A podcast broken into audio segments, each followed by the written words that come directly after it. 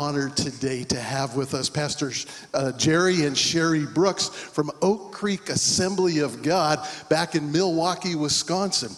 Yes, they are the home, the place where we stole Pastor Tom and Jennifer, all right? And uh, Pastor and I, we've already wrestled about that, and we won for this period of time. But uh, Pastor Brooks and, and Sherry have served there at Oak Creek since 1979 uh, as the lead pastor. So, wow, they've got a great tenure going on there. They love to uh, travel and find new places. And maybe one of those places is Salem, Oregon. And we're so glad that you're here today. Well, we asked Pastor and Sherry if they would come and be with us on this special day and give us just a little bit more of a glimpse into our new lead pastors, the Murray. So, would you join me, People's Church, in giving a warm People's Church welcome to Pastor? Jerry and Sherry Brooks.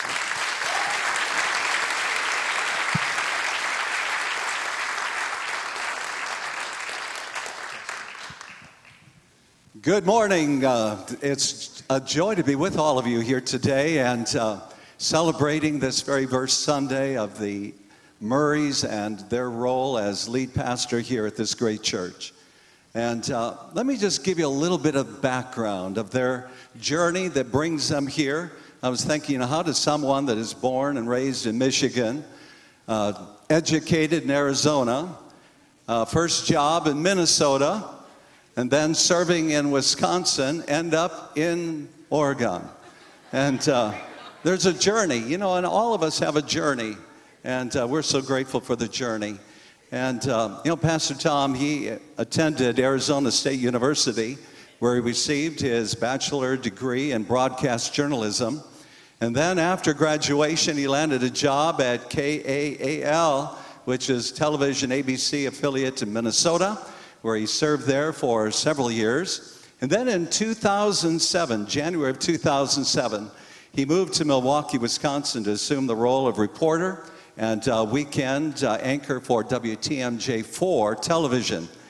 You know, due to the fact that he was so busy on Sunday mornings with the uh, anchoring role and responsibilities for the morning programs there on WTMJ4, he sought out a church that would have an evening service. And uh, that is how he happened to come to Oak Creek Assembly of God. You know, Tom's hunger for God was very evident from the very beginning. I remember that Sunday night service that he was baptized in the Holy Spirit. And uh, from that moment on, it became very evident that God was moving in his life in a very powerful way, in a very exciting way. He was unashamedly Pentecostal in all his declaration, whether it be on air or off air, whether it was on print or whether it was in other ways. He was always, you know, standing up for the fact that he believed in God. Jesus Christ was the Savior but he also believed that the power of the church was based on Acts chapter 2 and verse 4. It's not by might nor by power, but by my spirit, saith the Lord of hosts. And uh, this Pentecost Sunday, I think, is a great day as he begins to take his role of responsibility here. Tom started uh, attending our young adult ministry on Wednesday nights, and uh, it was there that he met his wife, Jennifer. And the two of them were married not so long after that, in June the 13th of 2009. His broadcast career was uh, advancing forward quickly, yet it was a time of searching, and it was a time when he was beginning to evaluate what is God's role and plan for my life? Should I be giving the news or should it be the good news? And it was very clear that God was leading him towards sharing the good news of Jesus Christ. Sherry? So while all this was going on, um, one night we were the guests of the Murrays in their home for a, a delicious meal. Um, Jennifer is a great cook and baker. And Jerry asked her, What do you think of all this, Jennifer? And I so clearly remember her saying, I would consider it the highest honor to have my husband serve God in ministry. And she was always all in she would faithfully and cheerfully come to the services with their growing family. Um, she was a, always a gracious hostess with a gift of hospitality, and she would help wherever needed. She has many giftings, um, but would help wherever needed. Um, she went on missions trips or stayed home to care for the family while Pastor Tom went on missions assignments, and always just cheerfully and gladly. I remember the day so clearly that we met in my office and um, began to discuss the steps that were necessary for him to fulfill the call of God on his life. And we laid out a plan of action together, and Pastor Tom then enrolled in Global University's second degree program for those that already have a degree. And uh, now he was preparing in Bible and theology through Global University. And uh, much of his study was accomplished, I might say, late at night, due to the fact that as a reporter and as an anchor, many times his uh, days were very long into the evenings as well. And following after that, he would study into the wee hours of the morning. You know, Tom then joined our team after leaving broadcast journalism, and uh, he began as an associate with us at Oak Creek Assembly of God on August the 30th of 2015, overseeing missions and the missions program where his heart was so deeply involved, as well as Christian education and preaching weekly at our Life Together gatherings on Wednesday nights, and so, so much more. It was evident early on that God had a call on his life, and uh, that call was to one day lead as a lead pastor. And I'm so grateful, grateful for the time that we served together, grateful for his influence, his godly character, and that character that guides his life daily. He is a man of integrity and one that we love dearly. And we're so glad that we've had these years serving together and now this morning, it's our privilege and our joy to introduce to you and to welcome this morning as your lead pastor, Pastor Tom Murray. Would you give him a nice warm welcome as he comes this morning? Pastor Tom. Thank you, Pastor. Thank you.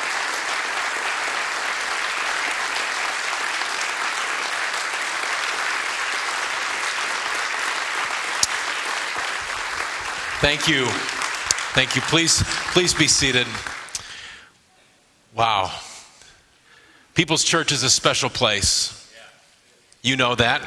That's why you're here. I want to welcome this morning my parents, Jim and Susan Murray, visiting from Michigan.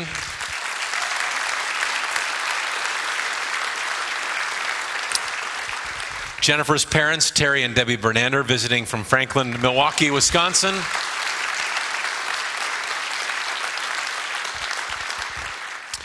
Pastor Sherry and Pastor Jerry, thank you so much for um, being here today. Uh, it's uh, an honor for us to host you, and what a privilege it was to give you a tour of the church yesterday. Church, we took the Brooks yesterday to Silver Falls, which is where we understand that that's where you take people when they come. We ate at Elmer's.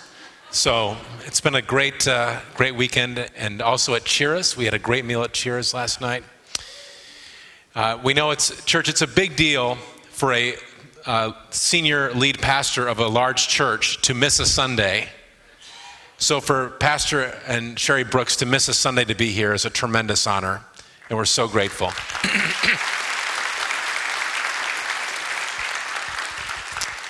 I want to publicly say to Jennifer how much I love you. I'm so thankful for you, and thank you for prayerfully seeking God. And it's been um, special to me to, for me to watch how God has called you to this place as well. So we, I love you. We love you.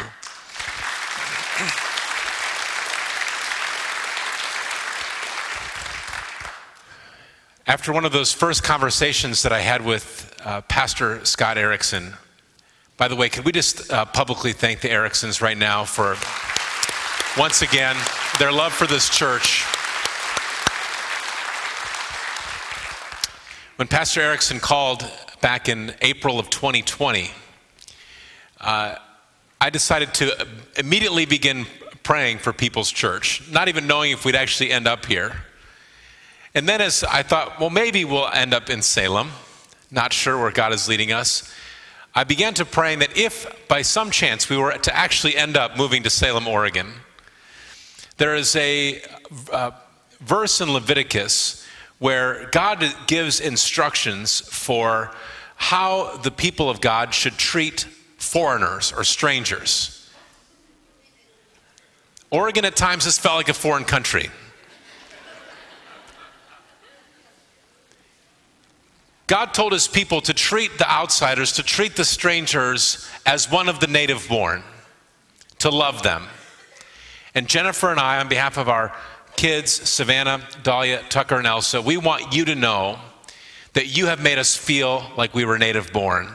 You have made us feel like one of your own from the beginning. We have never felt like strangers here. We love you and we're thankful for you, and thank you for welcoming us from day one.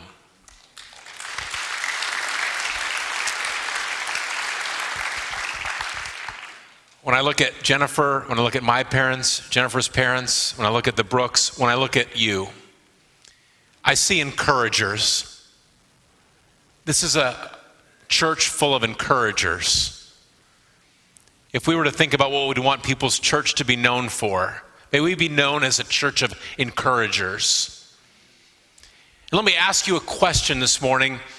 When other people tell their life story and they mention you and their life story, what do you want them to say about how you influenced their life? Because, church, we have a choice. We can be the encourager or we can be the naysayer in the life story of others. We have a choice. When others tell their life story and they talk about you and me, they can reflect back and they say, oh, that person was an encourager or that person was a naysayer. We can be the encourager, we can be the naysayer. Moms and dads, when our sons and daughters grow up and they talk about their childhood and how we spoke into their lives as moms and dads or grandmas and grandpas, they can talk about how we were an encourager or they can talk about how we were a negative person. Married people, when our husbands and wives tell the story of our marriage, they can talk about us as being an encourager or they can talk about us as being a naysayer. Teachers, when your students grow up and remember you as their teacher, they can talk about you as an encourager or as a naysayer. Coaches, those of you who have the privilege to coach young athletes, when those athletes grow up to be adults, they will they can speak about you as one who was an encourager in their life, or they can speak about you as one who has spoke negativity into their life. Do we want to be remembered as the one who said, It can't be done? The odds are they're so stacked against you. You don't have what it takes. Do we want to be remembered as people who speak that into the lives of others? Or do we want to be people who are remembered for saying things like, You have God given gifts? If you allow Him to lead you, if you put those gifts in God's hands, God will do things, take you places that are beyond even your greatest dreams. God made you for a purpose, and He has a plan for your life. When others tell their life story, what do you want them to remember you saying? God gives us the ability to identify and cultivate the potential in others. That's what we're going to see today. God actually gives you and me the ability to identify and to cultivate the potential in other people. Today is Pentecost Sunday, Pentecost Sunday. This is the day that we celebrate the launch of the church after the death and resurrection of Christ. We celebrate the launch of the church under human power. Good, you're paying attention. At least three of you. This is the day that we celebrate the launch of the church under the power of the Holy Spirit. The church was launched when many were in the city of Jerusalem for the Jewish festival known as Pentecost. That's where it gets its name. On that day, the first public sermon was preached after the death and resurrection of Christ. Now, here's where we get to the part about identifying and cultivating the potential in the life of others. Seeing people not as they are, but who they could be. I'm about to ask you a question and some of you are going to immediately know the answer. If you do, don't answer out loud. Everyone in the first service did well except for one person who immediately yelled the answer out loud. So, challenge If you know the answer, just keep it to yourself for just a second. Here's the question Of all the people on the planet, who would God use to preach the very first sermon after the death and resurrection of Christ? Of all the people on the planet, who would God's choice be to publicly launch the global movement that we now call Christianity? Now, some of you, just to make sure that your neighbor knows that you know the answer, you said, You whispered. The stakes in this moment were incredibly high. Jesus is crucified in Jerusalem. Three days later, the tomb is empty. Acts chapter 1, verse 3. Jesus presented himself alive to them after his suffering by many proofs, appearing to them during 40 days and speaking about the kingdom of God. Then Jesus told these faithful first followers of Christ to wait. Wait, wait, wait. Wait in where? Jerusalem. Wait in Jerusalem. Jerusalem. Jerusalem is where the highest ranking religious elite demanded the death penalty for Jesus. They demanded the death penalty for Jesus for the purpose of protecting their positions, and they had convinced themselves for protecting the religious integrity. This is the city where the crowds cried, Crucify him. This is the city where Jesus was tortured and executed. And so you might be wondering if the, if the leaders did that to Jesus, what will they do to those who speak in favor of Jesus? What if we were to speak out, the first followers may have thought? If the first followers of Christ think any way like you and I think, they might have thought we should be waiting in any city but Jerusalem. But Jesus says, wait. And they're faithful and they wait. Jesus appears for 40 days after the resurrection and then he ascends to heaven. Now, a week and a half after Christ's ascension, Jerusalem is once again busy with people from near and far for the festival of Pentecost. Acts chapter 2, verses 1 through 4. When the day of Pentecost arrived, they, this is those first followers of Christ, they were all together in one place. And suddenly there came from heaven a sound like a mighty rushing wind, and it filled the entire house where they were sitting. And divided, and divided tongues as of fire appeared to them and rested on each one of them. And they were all filled with the Holy Spirit and began to speak in other tongues as the Spirit gave them utterance. Luke is the author of Acts. Luke is the one who spoke to eyewitnesses and carefully investigated everything. Luke tells us that the first followers of Christ, empowered by the Holy Spirit, they began to speak in other languages. Can you imagine this? And they spill out into the streets, and there are people who are in Jerusalem from near and far from nations and regions and people groups who speak all different languages. And what brings them together to Jerusalem is the festival of Pentecost. And the people are walking to the streets of Jerusalem. And those who had come from far away begin to hear someone speaking in their language. Those who'd come from close by, but different people groups, they begin to hear someone speaking in their language. And it's miraculous. All these different languages are being spoken. So what happens? The crowd begins to gather. The Bible says a multitude began to gather at this miraculous moment.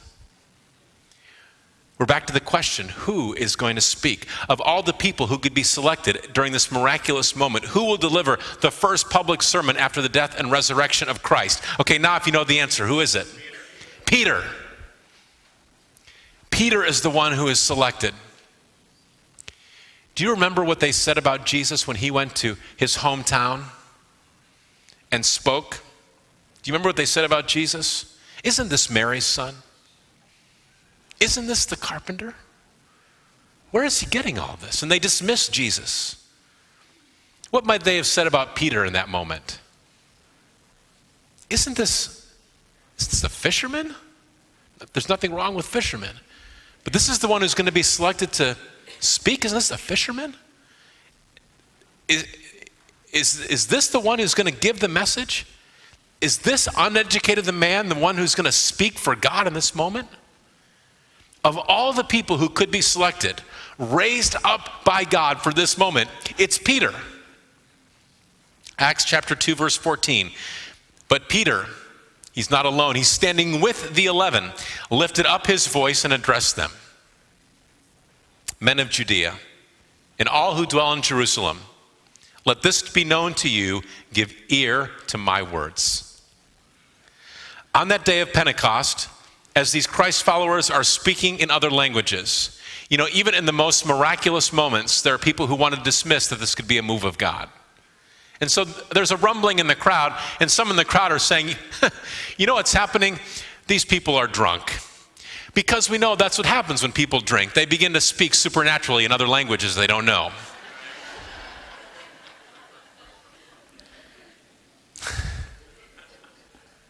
So before Peter gets to what he wants to say that day or what God has empowered him to say, he has to first say, They're not drunk. Come on, people. They're not drunk. Then Peter connects what's happening in this moment, this miraculous moment, to Jesus. Jesus, Peter says, You know Jesus. If you never saw it personally, you've heard about him. You know the one who did mighty works and signs and wonders. Jesus, you know the one who you crucified. I wonder who he was looking at, who Jesus or uh, Peter was making eye contact with when he said, "The one who you crucified."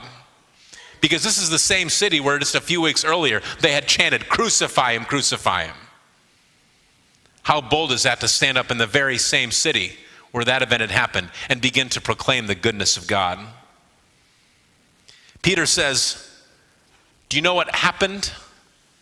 When Jesus was crucified, that actually is God's plan, and it's God's plan for good. Acts chapter 2, verse 32. This Jesus God raised up, and of that we all are witnesses. You can read Peter's entire sermon, Pentecost sermon, in Acts chapter 2. At the end of the sermon, the crowd hearing this, they're so moved by Peter's message that they cry out, What do we need to do about this? This message of Jesus Christ being crucified as part of the plan of God. Acts chapter 2, verse 38. And Peter said to them, Here's what you need to do repent, repent, and be baptized, every one of you, in the name of Jesus Christ for the forgiveness of your sins, and you will receive the gift of the Holy Spirit. Repent. Declare your faith in Jesus Christ your sins will be forgiven, and you will receive the gift of the Holy Spirit. What a promise, church. Of all the people who could have been selected to preach the message that launched the church, the global movement that we now call Christianity, it's Peter. When Peter was growing up in Bethsaida and Capernaum, being trained in the family business as a fisherman, what if there was a day on the shore when Peter was there with his father and other family members and they were repairing nets after the day of fishing and someone walked by and said, You know what? That young man right there, I think that someday, after the Messiah ascends to heaven, that's the boy who will give the very first public message after the Messiah's ascension. What would someone have said in that moment? That boy? That one who's fixing the, the fishing nets? Really? It's going to be him? God sees people for who they can become. So, church, when we see people for who they can become, we reflect the character of Christ. When we see people for who they can become, we reflect the character of Christ. Who are we to say who God can and cannot use to do great things?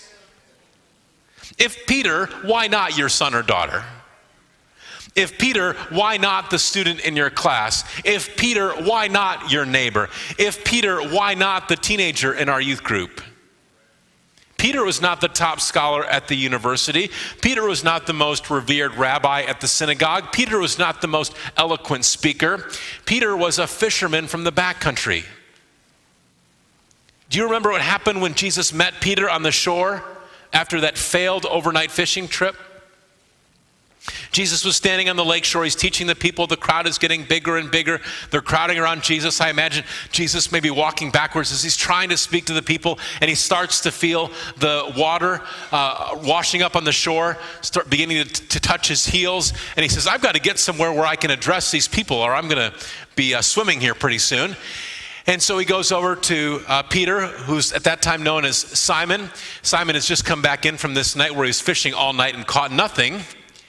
So a discouraging night for anyone who that that's it wasn't like a leisurely fishing trip. This was your business, and you caught nothing that night. There was no unemployment at the time. So you had to catch something. Peter doesn't catch anything. Jesus comes and says, Can I use your boat?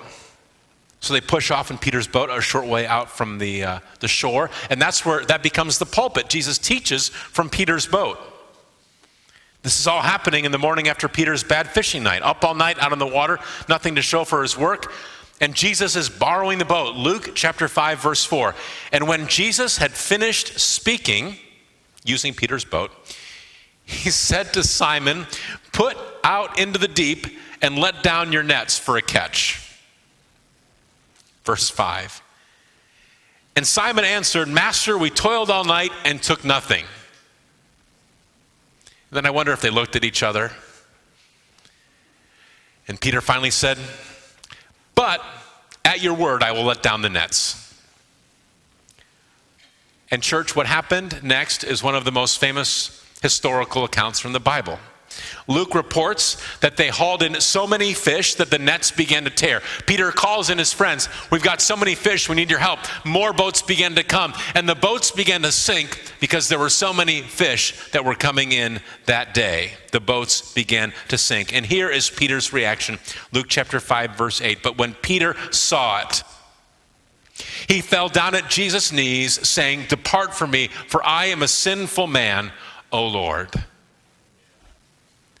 Who delivers the sermon that launches the church on the day of Pentecost? Who is the spokesperson for God after the death and resurrection of Christ? It is the same person, the same fisherman who felt unworthy to be in Jesus' presence just three years earlier. Jesus recognized Peter's potential to rise from fisherman to prophet.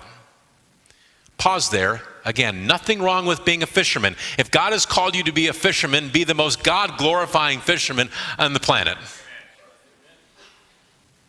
On the day of Pentecost, with the power of the Holy Spirit, Peter delivers the message God wanted delivered that day. And when someone speaks the message that God wants delivered, that is a prophetic moment. That is a prophet moment. Peter is the spokesperson. Jesus tells Peter, Leave your nets behind and do what? Follow me. Walk away from the family business. Some of you are in a family business. You know the magnitude of this decision. Walk away from the family business and follow me. And we know that it's not immediate that Peter drops the net and then the next day he gives the sermon on Pentecost. There's time in between there. There's about three years, a gap of about three years. Training fills the gap between potential and realization. Training fills the gap between potential and realization.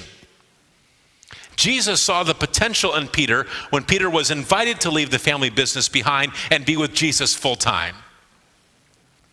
We are Peter fans. We are Peter fans.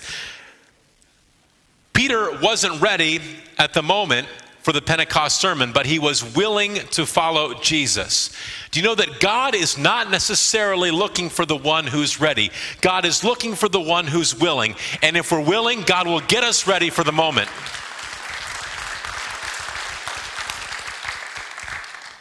In the moments, the months that followed, Peter walked and talked with Jesus, growing in understanding of who Jesus is following Jesus the entire time.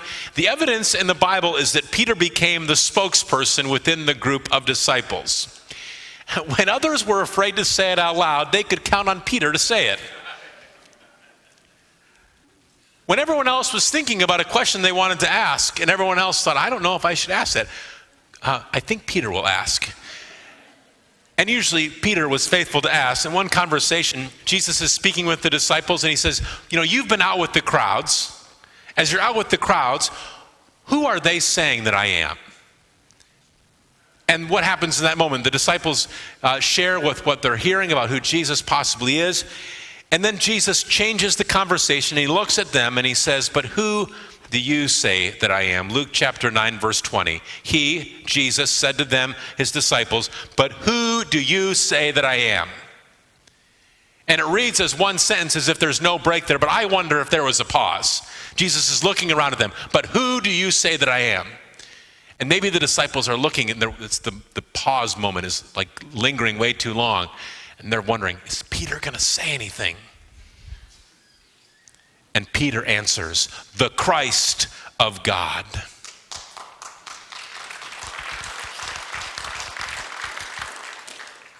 When Jesus says, You've heard what the crowds are saying about me, who do you say I am? It's Peter. In that moment, in a moment of boldness, says, You are Christ. You are the Messiah. And you know that Jesus was looking right at Peter when he said, On this rock I will build my church. When we see people for who they become, can become, we reflect the character of Christ. Who delivered the church's first sermon? It was the man who denied Jesus not once, not twice, but three times. At the Last Supper, Peter stood up boldly and said, Jesus, I would go to prison for you. I would go to prison with you. Jesus, I would die with you. I would die for you. And Jesus says, Peter, Luke chapter 22, verse 34, Jesus said, I tell you, Peter, the rooster will not crow this day until you deny three times that you know me. After Jesus is arrested, around a fire outside the home of the chief priest, the person described by Jesus as a servant girl looks at Peter and says, That man was with him. Peter denies Jesus. Then Peter denies Jesus again. A third person says, You were with him. You are a Galilean too. And Peter denies a third time, and the rooster crows. Church, I'm so thankful that that's not the end of Peter's story. After the death and resurrection of Christ, Peter, James, John, Thomas, and three others, they go out fishing once again. There were seven of them, the Bible tells us. Like that famous fishing trip three years earlier, they go out all night, and the fishing, one, the fishing once again does not go well. The seven, they come back and they've caught nothing. Heading back from an unsuccessful fishing expedition, the resurrected Jesus is standing at the shore. They, didn't recognize, they did not recognize him at the moment. And he says, Throw your nets out again. Some of them are thinking, I've heard this story before. I've lived this story before. And once again, there is a haul so great of fish that the nets cannot handle the load. Once again, the miraculous occurs. Yet for Peter, the powerful moment of this day would happen on the shore. Do you know that when they got to shore, Jesus actually made breakfast? Wow. Not many people can say that Jesus made breakfast for them. He did in this moment, and I bet he does not burn the pancakes. It has not been very long since Jesus had been denied by Peter three times, at the most weeks. And now, three times on that shoreline, Jesus asked Peter, Do you love me? Do you love me? Each time Peter says yes, John chapter 21, verse 17, he said to him, Jesus said to Peter the third time, Simon, son of John, do you love me? Peter was grieved because he said to him a third time, the third time, Do you love me? And he said to him, Peter said to Jesus, Lord, you know everything. You know that I love you. Jesus said to him, Jesus said to Peter, Feed my sheep. Peter is grieved because he understands the significance of being asked that question three times by Jesus. But here, Jesus reinstated Peter after a self inflicted setback. Peter is reinstated. And Jesus looks at him and says, Feed my sheep, be a shepherd. What's done is done and it cannot be undone. Now set your eyes on the future. And I believe someone here needs to hear this. What's done has done and cannot be undone. Now let's look to the future. Even self inflicted setbacks do not separate you from God's plan for your life. The interaction on the shore happens during the 40 day span between the death and ascension of Jesus Christ. So, after this reinstatement, breakfast on the shore with Jesus, it would be at most a few weeks before Peter would deliver the Pentecost sermon in Jerusalem that launched the church. Church, ask God to help you see people not as they are, but who they could be. Let's be people who see and cultivate the potential in others. Because to see and cultivate the potential in someone else is to be like Christ. You might push back and say, that ability was for Jesus, that was just for him. But do you know that when Jesus ascended, the Holy Spirit was promised and then was sent? And Jesus described the Holy Spirit as the helper, God dwelling inside of you. Romans chapter 8, verse 9. The Spirit of God dwells in you. And some of you already know this feeling. You've met someone, maybe you've known them for a long time, or even in their first meeting, and you can just see it in them. You can tell God is going to do something special in your life. It's clear to you there is potential. There is a gift that needs to be developed and cultivated. And when that happens, church, let's be the encourager. Let's be the mentor. Let's be the trainer. You know, you could say to someone, You have the heart of a servant. God is going to use that. You have the ability to teach, to explain, to help others understand. God is going to use that. You are a leader. Put that leadership gift in God's hands, and He will take you to places that are beyond your imagination. I can see how generous you are. Put that generosity in the hands of God, and God will use you to make a difference around the world. When someone else tells their life story, do you want them to remember you as being the one who said, It can't be done, it won't happen, you don't have what it takes? Or do you want to be remembered as the one who spoke into that person's life saying, Yes, it may be challenging. Yes, you will undergo training and preparation. Yes, there will be unexpected obstacles, perhaps even self inflicted setbacks, but with God's help, your potential will be realized.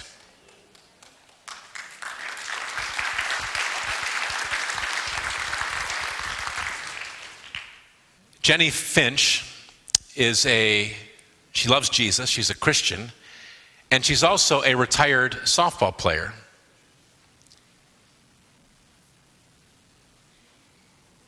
Jennie Finch wrote on her Facebook page this week When I was 12, I had a coach tell me I would never be a championship pitcher.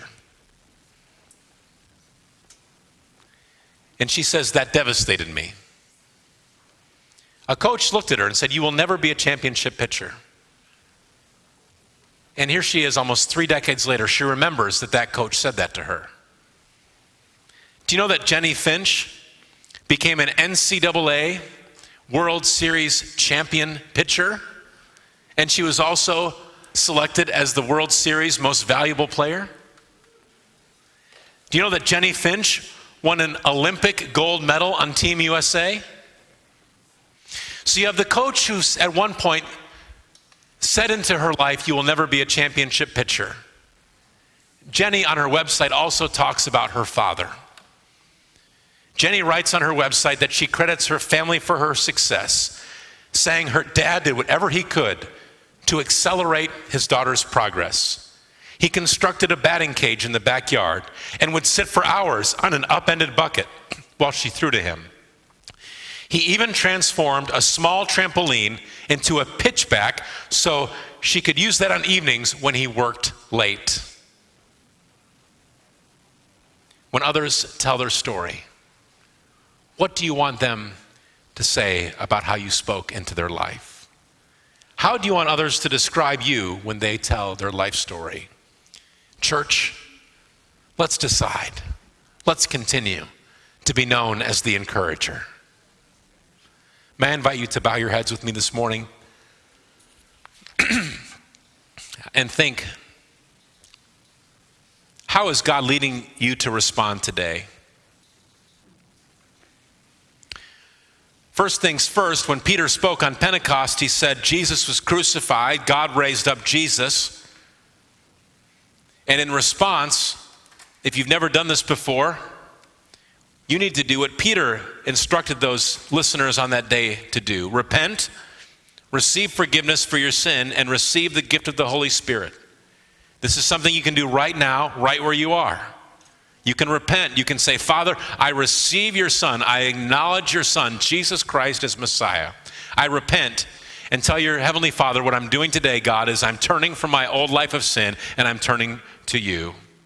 And you can thank God right where you are in your seat and you can say, Thank you, God, for forgiving me of my sin.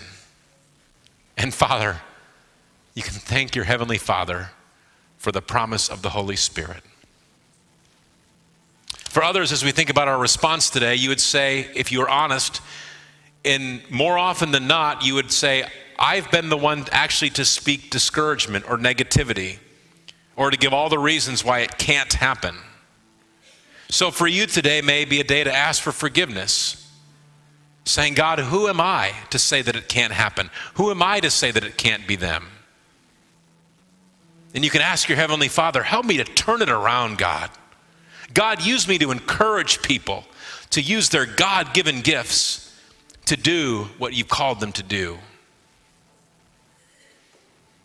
Someone here today, you might be carrying a hurt because someone who is important to you, that was supposed to be an encourager, instead they told you that you weren't good enough.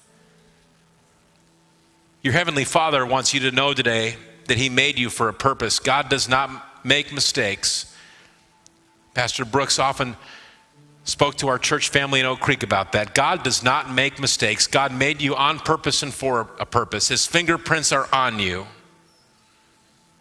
And today, where others have come up short, your Father is all sufficient, your Heavenly Father. And you can say, God, I'm willing, get me ready. Others, you've received that encouragement. Someone has confirmed what you sense God already speaking to your heart. And for some reason, you've held back from taking that first step that we would call training. Or maybe you've had the training, but now you're at that moment, like Peter, when you've gone through the training and it's the day of Pentecost and it's time to stand up and speak out boldly. Maybe you're at that moment and you know it's the, it's the time to step up but something, perhaps you'd call it fear, something is holding you back. Today is the day to ask the Holy Spirit to give you the empowerment to step up and speak out boldly, whatever that means for your situation. Father, we come to you in the name of Jesus Christ today. We're thankful for the power of the Holy Spirit.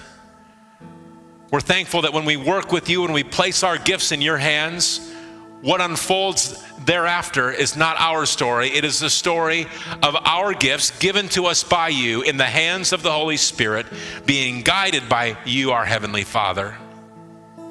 Father, we pray for the one who today is making a decision to declare Jesus Christ as their Lord and Savior. Seal this moment in their heart. By the power of the Holy Spirit, may they never look back. Father, for the one today who has been held back because of what someone spoke into their life, possibly even decades ago. Father, break that yoke today. Help them to be a person of forgiveness and mercy and move them forward in the potential that you have for them. And Father, for the one who's here today, there's a step that they know that they know that they know they need to take, but something is holding them back. Father, by the power of your Holy Spirit. Give them the, the boldness to take that step that they know that they need to take.